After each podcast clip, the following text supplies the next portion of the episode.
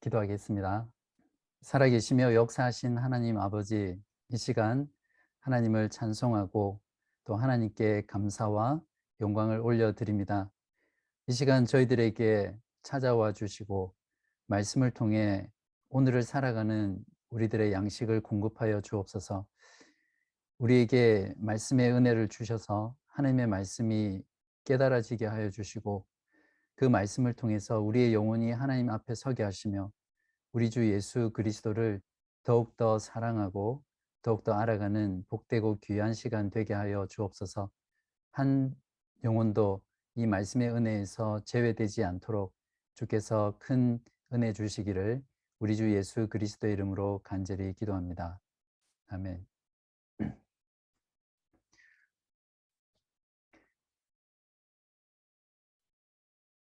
어떤 사회든 그 사회가 가진 시대 정신이 있습니다. 사람들은 자기도 모르게 그러한 시대를 이끌고 가는 정신을 따라서 떠내려가듯 살아가죠. 지금 우리가 사는 시대는 권리와 자유를 추구하는 시대입니다. 내가 가진 권리와 자유를 주장하면서 그것을 최대한 만끽하는 것이 좋은 삶이다. 이렇게 믿게 하는 시대죠. 만약 누군가 내가 가진 권리를 침해하거나 자유를 제한하면 가만히 있지 않습니다. 무슨 수를 써서라도 내 것을 찾아 먹는 게 요즘 시대죠. 또한 이런 분위기 속에서 지금 내가 누릴 수 있는 만족을 즉각적으로 누리도록 부추기는 시대가 우리가 사는 시대입니다. 신용카드나 할부 제도가 그런 거잖아요. 나의 욕망에 대한 만족을 미리 당겨서 지금 당장 누리게 해주는 획기적인 시스템이죠. 그래서 지금은 그 어떤 시대보다 죄된 욕망의 만족까지도 즉각적으로 얻을 수 있는 그런 때입니다. 문제는 이러한 시대 정신이 그리스도인들의 삶과 교회 가운데도 깊이 스며들어 있다는 것입니다. 복음을 위해 권리와 자유를 포기하기보다는 내가 먼저 대접받으려 하고 인정받으려고 하는 것이 우리들의 모습입니다. 만약 그걸 받지 못하게 될 때는 불평하고 원망하고 비판하는 일이 신자들 가운데도 얼마나 많은지 모릅니다. 행여나 교회 안에서도 내가 가진 권리와 자유를 누군가가 침해한다면 절대 가만히 있지 않습니다. 그 간섭을 견디기 힘들어 하고요. 심한 경우에는 그것 때문에 교회를 옮기는 사람도 있죠. 세상 사람들처럼 육체적인 만족을 추구하면서도 동시에 영적인 만족을 추구하려고 하는 것이 오늘날 그리스도인들의 모습이 아닌가 돌아보게 됩니다. 오늘 고린도전서 9장 말씀을 통해서 권리와 자유와 만족을 마음껏 누리는 것이 아름다운 것이 되어버린 이 시대를 그리스도인으로서 과연 어떻게 살아가야 될지를 함께 깊이 고민하고 또 그 말씀에 순종하는 그런 시간이 되시기를 간절히 바랍니다. 8장부터 10장까지는 사실상 하나의 덩어리의 말씀입니다. 강조점과 설명의 방식은 조금씩 다르지만 사도 바울이 궁극적으로 말하고자 하는 바는 동일하죠. 우상의 재물을 먹는 문제에 대한 답변을 통해서 그리스도인의 자유 사용에 대한 원칙을 우리에게 잘 말씀해 주고 있습니다. 이미 8장에서 사도 바울이 가르친 것을 9장에서는 자신의 실제적인 삶을 모범으로 제시하면서 그 내용을 강조하고 있는 내용이 바로 9장 말씀입니다. 저는 9장을 읽으면 읽을수록 모든 구절이 한 곳을 가리키고 있다는 것을 발견하게 됐습니다. 몇 절일까요? 9장 23절이었습니다. 내가 복음을 위하여 모든 것을 행함은 복음에 참여하고자 함이라. 바로 이것이 사도 바울의 삶의 대헌장이다. 이렇게 말을 할 수 있겠죠. 여기서 복음에 참여한다는 것이 어떤 의미인지를 먼저 정리를 하고 가야 하는데요.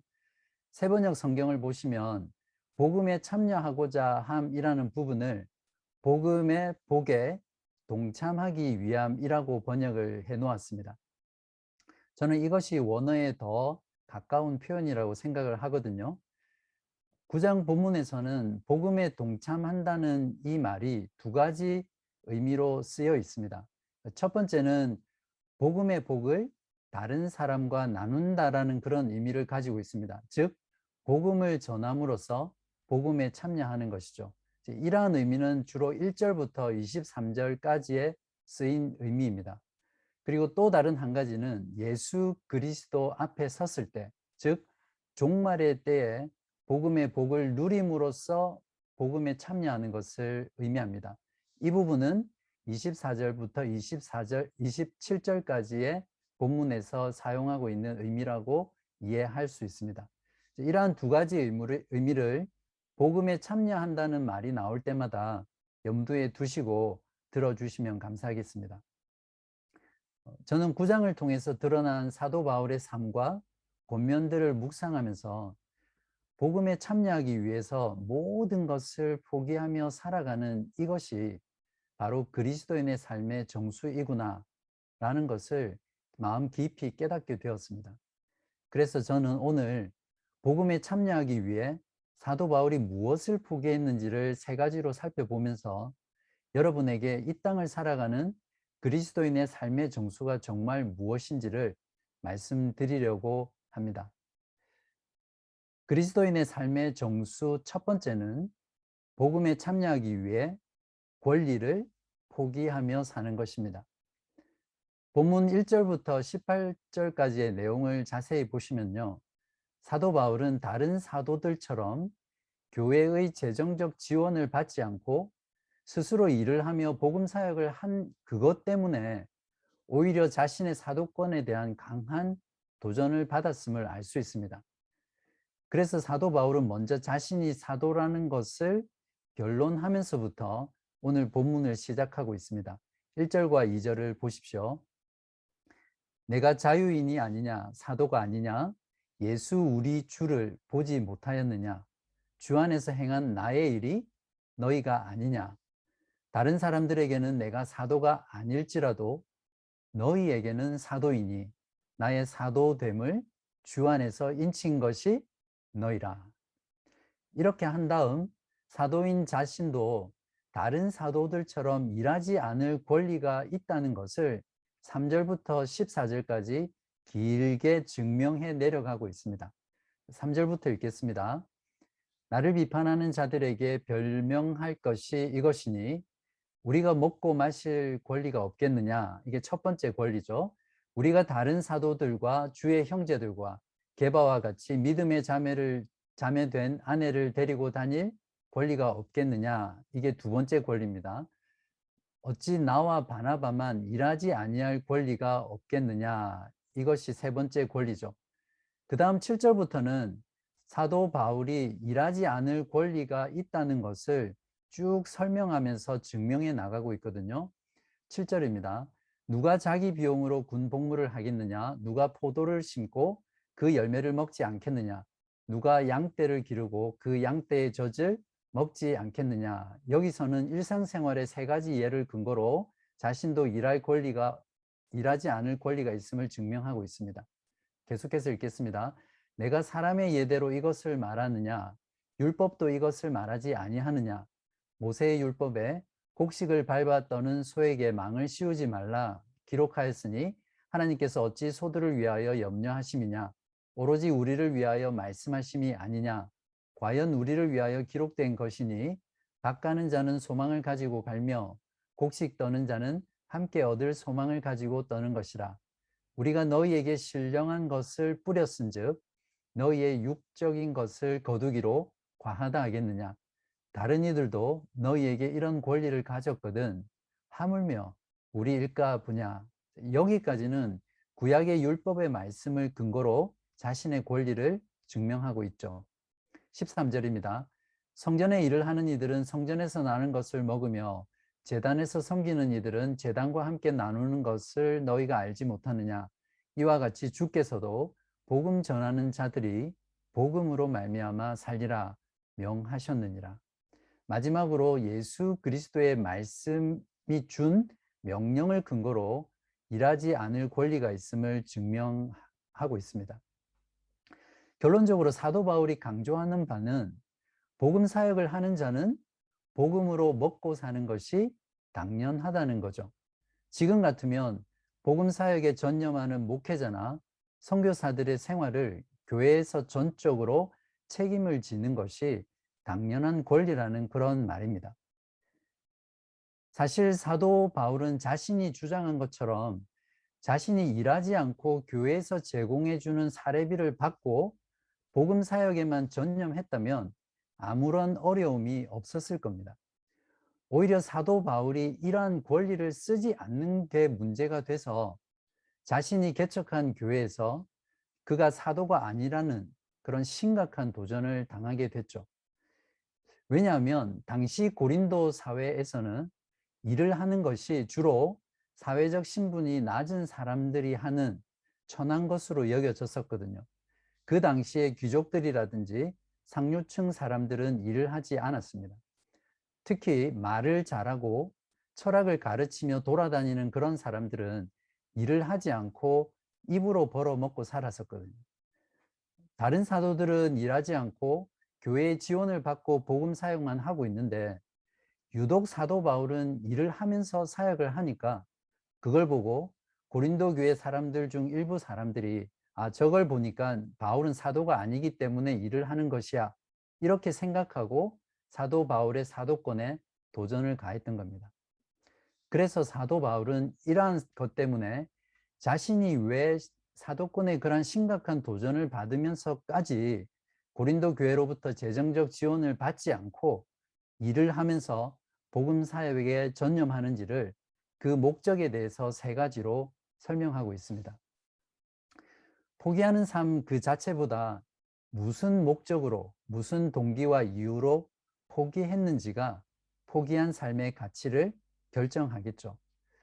첫 번째 바울의 권리 포기의 목적은 자신의 권리 사용으로 인해서 복음의 장애가 전혀 되지 않기 위해서입니다.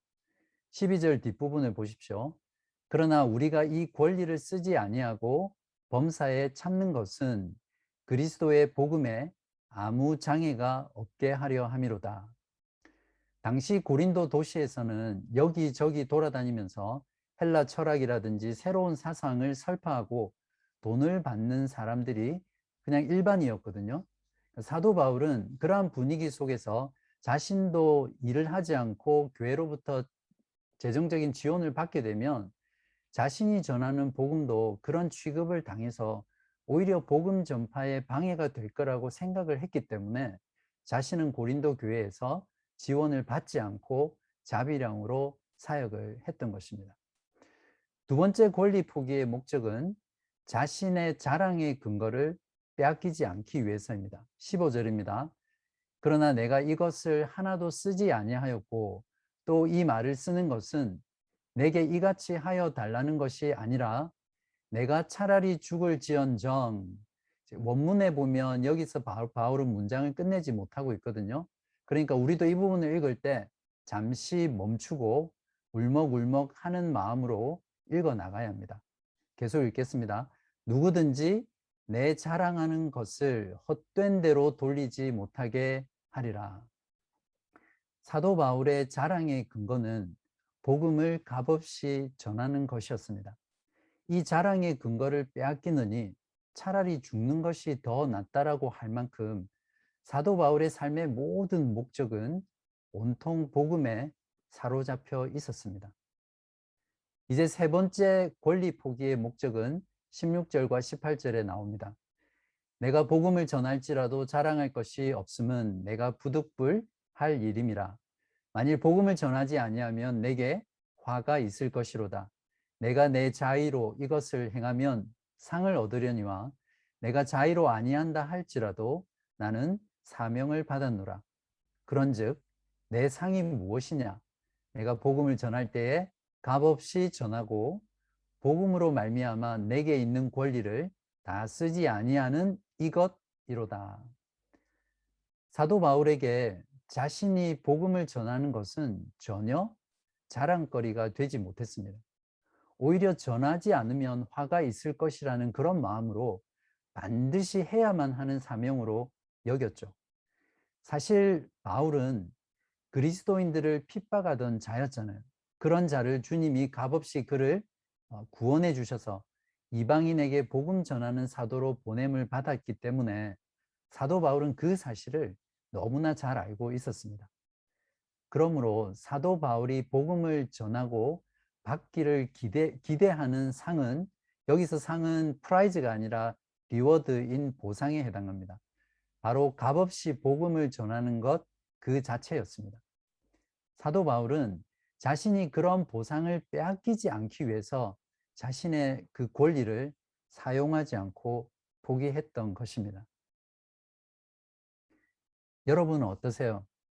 여러분들 중에는 세우주기 그룹 리더로 섬기시는 분도 계시고 또 주일 모임을 위한 순서를 맡으시거나 또 모임이 잘 이루어지기 위해서 여러 가지로 애쓰시면서 섬기시는 분들도 계십니다. 또한 보이는 곳, 보이지 않는 곳에서 또 여러 가지 모양으로 또 여러 가지 형태로 사역하고 계시며 또 복음을 위해서 수고하고 헌신하고 또 희생하시는 분들이 많이 계실 거라고 생각합니다. 여러분은 어떤 상을 기대하시면서 사역하고 계세요? 여러분이 기대하는 보상이 저는 사도 바울과 같은 것이 되기를 간절히 바랍니다. 여러분의 희생과 포기의 대가로 이 땅에서 축복을 받으려고 하거나 나중에 천국에 가서 내가 한 만큼 주님께 상을 받으려고 하는 그런 보상을 바라지 마시기 바랍니다. 그건 하나의 거래나 마찬가지잖아요. 사도 바울처럼 아무런 대가 없이 복음을 위해 흘린 여러분의 땀, 여러분의 눈물, 여러분의 희생과 여러분의 포기하며 했던 그 사역 그 자체가 바로 여러분의 보상이 되시기를 간절히 바랍니다. 사도 바울이 권리를 포기한 이 세 가지 목적을 하나로 말한다면 23절에 나오는 복음에 참여하기 위해 권리를 포기한 것입니다. 그리스도인의 삶의 정수인 두 번째는 복음에 참여하기 위해 자유를 포기하며 사는 것입니다. 사도 바울은 자신이 모든 사람에게서 자유로운 사람이지만 복음을 위해서 모든 사람에게 종이 되었다라고 말하면서 19절에서 23절까지 구체적인 예를 네 가지로 나열하고 있습니다. 19절부터 제가 읽겠습니다. 내가 모든 사람에게서 자유로우나 스스로 모든 사람에게 종이 된 것은 더 많은 사람을 얻고자 함이라. 유대인들에게 내가 유대인과 같이 된 것은 유대인들을 얻고자 하며 율법 아래에 있는 자들에게는 내가 율법 아래에 있지 아니하나 율법 아래에 있는 자 같이 된 것은 율법 아래에 있는 자들을 얻고자 하며 이러한 경우는 그 디모데에게 할례를 준 일에서 잘 나타나죠. 율법 없는 자에게는 내가 하나님께는 율법 없는 자가 아니요 도리어 그리스도의 율법 아래에 있는 자이나 율법 없는 자와 같이 된 것은 율법 없는 자들을 얻고자 함이라. 이 경우에는 사도 바울이 디도에게 오히려 할례를 주지 않은 일에 잘 나타나 있습니다. 약한 자들에게는 내가 약한 자와 같이 된 것은 약한 자들을 얻고자 하며 이 부분은 8장에서 믿음이 약한 자들을 위해 자신이 고기를 먹지 않은 일에 나타나죠. 내가 여러 사람에게 여러 모습이 된 것은 아무쪼록 몇 사람이라도 구원하고자 함이니 내가 복음을 위하여 모든 것을 행함은 복음에 참여하고자 함이라. 모든 사람을 구원하기 위해 모든 것이 될 수 있다.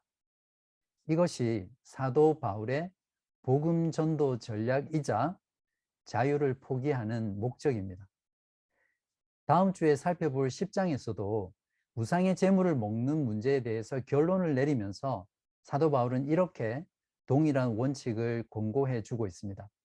한 장 넘기시면 10장 31절에서 33절입니다. 그런즉 너희가 먹든지 마시든지 무엇을 하든지 다 하나님의 영광을 위하여 하라. 유대인에게나 헬라인에게나 하나님의 교회에나 거치는 자가 되지 말고 나와 같이 모든 일에 모든 사람을 기쁘게 하여 자신의 유익을 구하지 아니하고 많은 사람의 유익을 구하여 그들로 구원을 받게 하라. 예수 그리스도를 믿는 자는 자유인입니다. 하나님의 사랑 외에는 그 어떠한 것에도 구속되지 않는 존재이죠. 왜냐하면 그리스도께서 우리를 죄와 사망과 사탄의 권세에서 완전히 해방시키셨고 자유롭게 만드셨기 때문입니다. 그러나 사도 바울은 사람의 구원을 위해 그리스도인은 자유를 포기해야 된다라고 말씀하고 있습니다. 8장에서 사도들은 사도 바울은 내가 자유인이고 우상은 아무것도 아니기 때문에 우상의 재물을 얼마든지 먹을 수 있지만 내가 먹는 그것 때문에 만약 믿음이 약한 자가 그것을 보고 실족한다면 그것 때문에 멸망하게 된다면 나는 평생 고기를 먹지 않겠다라고 그렇게 말을 했잖아요. 지난주 설교하실 때 목사님께서 고기 없이는 나는 못 살기 때문에 고기를 먹지 않는 것이 정말 고통스럽다. 그렇지만 형제를 사랑하는 마음으로 고기를 먹지 않을 수 있다라고 말씀하셨습니다. 저는 목사님하고 반대인데요. 저는 고기를 별로 좋아하지 않습니다. 그래서 고기를 억지로 먹는 것이 저에게는 고통스러운 일이거든요. 그러나 그런 일은 없겠지만 만약 제가 고기를 먹지 않는 것 때문에 믿는 형제가 실족하거나 혹은 믿지 않는 자가 구원을 얻는 데 방해가 된다면 저는 평생 고기를 먹을 마음의 준비가 되어 있습니다. 여러분은 어떠세요? 교회 내에서 다른 교우분들과 관계를 할 때이든 또는 세상 가운데서 믿지 않는 사람들과 관계를 할 때이든 여러분이 가진 자유를 사용하게 될 때마다 잠깐 멈칫하시고요. 사람을 살리는 일을 위해서 여러분의 자유를 사용하시거나 사람을 살리는 일을 위해서 여러분의 자유를 포기할 수 있기를 바랍니다. 모든 그리스도인들이 이러한 원칙을 따라 살아간다면 그리스도의 복음이 이 땅 가운데 지금보다 더 왕성하게 진전될 것이라고 저는 확신합니다. 이제 그리스도인의 삶의 정수 세 번째는 복음에 참여하기 위해 만족을 포기하며 사는 것입니다. 사도 바울은 지금까지 다른 사람의 구원을 위해 권리와 자유를 포기하는 삶에 대해서 말을 했다면 이제 9장 마지막 부분이 24절부터 27절까지는 자기 자신의 구원을 위해서 죄된 욕망의 만족을 포기하는 삶에 대해서 말을 하고 있습니다. 먼저 사도 바울은 그리스도인의 삶을 운동 경기에 참여하는 선수들에 비유하면서 그들처럼 분명한 목표를 설정하고 살아갈 것을 권면하고 있습니다. 24절과 25절을 보십시오. 운동장에서 다름질하는 자들이 다 달릴지라도 오직 상을 받는 사람은 한 사람인 줄을 너희가 알지 못하느냐 너희도 상을 받도록 이와 같이 다름질하라 이기기를 다투는 자마다 모든 일에 절제하느니 그들은 썩을 승리자의 관을 얻고자 하되 우리는 썩지 아니할 것을 얻고자 하노라 26절을 보십시오 그러므로 나는 다름질하기를 향방 없는 것 같이 아니하고 사도 바울 자신도 목표를 향해 달려가고 있음을 말하면서 이 비유를 들고 있는데요. 육상 선수가 결승점을 향해 달리지 않고 관중석으로 좀 달리다가 뒤로도 좀 달리다가 또 앞으로 좀 달리다가 만약에 이렇게 한다면 이런 선수는 결코 경기에서 이길 수 없겠죠. 이런 선수는 아무런 기대를 할 수 없고 또 아무런 소망이 없는 그런 선수이죠. 26절 뒷부분에서 또 이렇게 말합니다. 싸우기를 허공을 치는 것 같이 아니하며 이제는 권투 선수에 비유하면서 자신이 목표를 가지고 경주하고 있음을 말하고 있는데요. 권투 선수가 시합을 할 때 허공에 대고 아무리 강하고 멋진 펀치를 날려도 그걸 100번 날려봐야 아무런 소용이 없잖아요. 경기에서 이기려면 상대방의 얼굴이나 옆구리 또는 복부를 정확하게 가격해야만 이길 수 있습니다. 마찬가지로 경주하는 그리스도인도 정확한 목표를 목표를 설정하고 그 경기에 임하며 믿음의 경주를 해 나갈 때 그것이 가능한 것이죠. 사도 바울은 26절에서 분명한 목표를 가지고 살고 있는 자신의 삶을 이렇게 예를 들면서 그리스도인인 너희들 또한 분명한 목표를 가지고 살아가야 함을 강조하고 있습니다. 사도 바울은 죄된 육체의 욕망에서 나오는 만족을 포기하는 삶을 이렇게 말합니다. 25절에서는 이기기를 다투는 자마다 모든 일에 절제하느니 그리고 27절에서는요. 내가 내 몸을 쳐 복종하게 함은 25절에서 절제한다라는 단어를 헬라어 원어 사전에 찾아보면 사람의 감정과 충동과 욕구를 제어하고 금지시킨다라는 이런 의미입니다. 또한 27절에서 내 몸을 쳐 복종하게 한다라는 말은 말 그대로 내 육신을 두들겨 패고 벌을 주고 고문을 해서 마치 주인의 말을 잘 듣는 노예처럼 만든다는 그런 뉘앙스를 가지고 있는 표현입니다. 그렇다면 이렇게 혹독하게 육신의 욕망을 제어하고 포기하게 하는 목적은 무엇이라고 사도 바울은 말을 하고 있습니까? 두 가지로 말을 하고 있는데요. 첫 번째는 그리스도인의 삶의 목표를 이루기 위해서입니다. 무엇입니까? 24절에서 상을 받는 것이라고 표현되어 있는데 이 상이 무엇이죠? 여기서의 상은 17절과 18절의 상인 보상이 아니라 여기서는 prize를 말을 하거든요. 23절에서 말한 바로 복음에 참여하는 것입니다. 이것의 의미는 바울의 개인적인 종말이든 주님의 재림 때 맞는 종말이든 그 사명을 다 마치고 복음의 복을 누리는 것을 의미합니다. 즉 지금 믿음으로 누리는 복음에 약속된 모든 것을 실제로 누리는 것이죠. 주님을 만나 뵙고 하나님과 교제하며 공의와 사랑과 평화로 다스리는 왕 되신 그리스도의 통치 가운데 영원한 행복의 나라를 살아가는 그것을 말합니다. 이 상을 받는 것이 예수 그리스도를 믿고 복음에 참여하기 위해 믿음의 경기를 하는 모든 그리스도인들이 바라보는 최종 결승점입니다. 이 목표가 있는 그리스도인은 이 목표를 이루기 위해서 죄된 욕망의 만족을 포기하고 모든 것에서 절제하며 또 자기 몸을 쳐서 복종하며 살아가게 되겠죠. 25절을 보십시오. 이기기를 다투는 자마다 모든 일에 절제하느니 그들은 썩을 승리자의 관을 얻고자 하되 우리는 썩지 아니할 것을 얻고자 하노라. 운동 경기에 참가하는 모든 선수들의 공통의 목표는 경기에서 이기는 것입니다. 고린도 도시에서는 2년마다 실제로 이스미안이라는 운동 경기가 열렸었는데 거기에 참가한 선수들은 3일만 지나면 곰팡이가 껴서 썩을 그런 승리자의 관인 셀러리 관을 쓰기 위해서 육체의 모든 만족을 포기하며 그 경기에 그 경기를 위해서 준비했습니다. 저와 여러분은 복음의 복이라는 영원히 썩지 않는 승리의 관을 얻기 위해서 경기하는 자들입니다. 그러니 우리들은 얼마나 더 절제하며 죄된 욕망의 만족을 포기하는 삶을 살아가야 하겠습니까? 사도 바울이 두 번째 만족을 포기하는 삶의 목적으로 제시하고 있는 부분은 자신의 구원을 위해서입니다. 27절을 보십시오.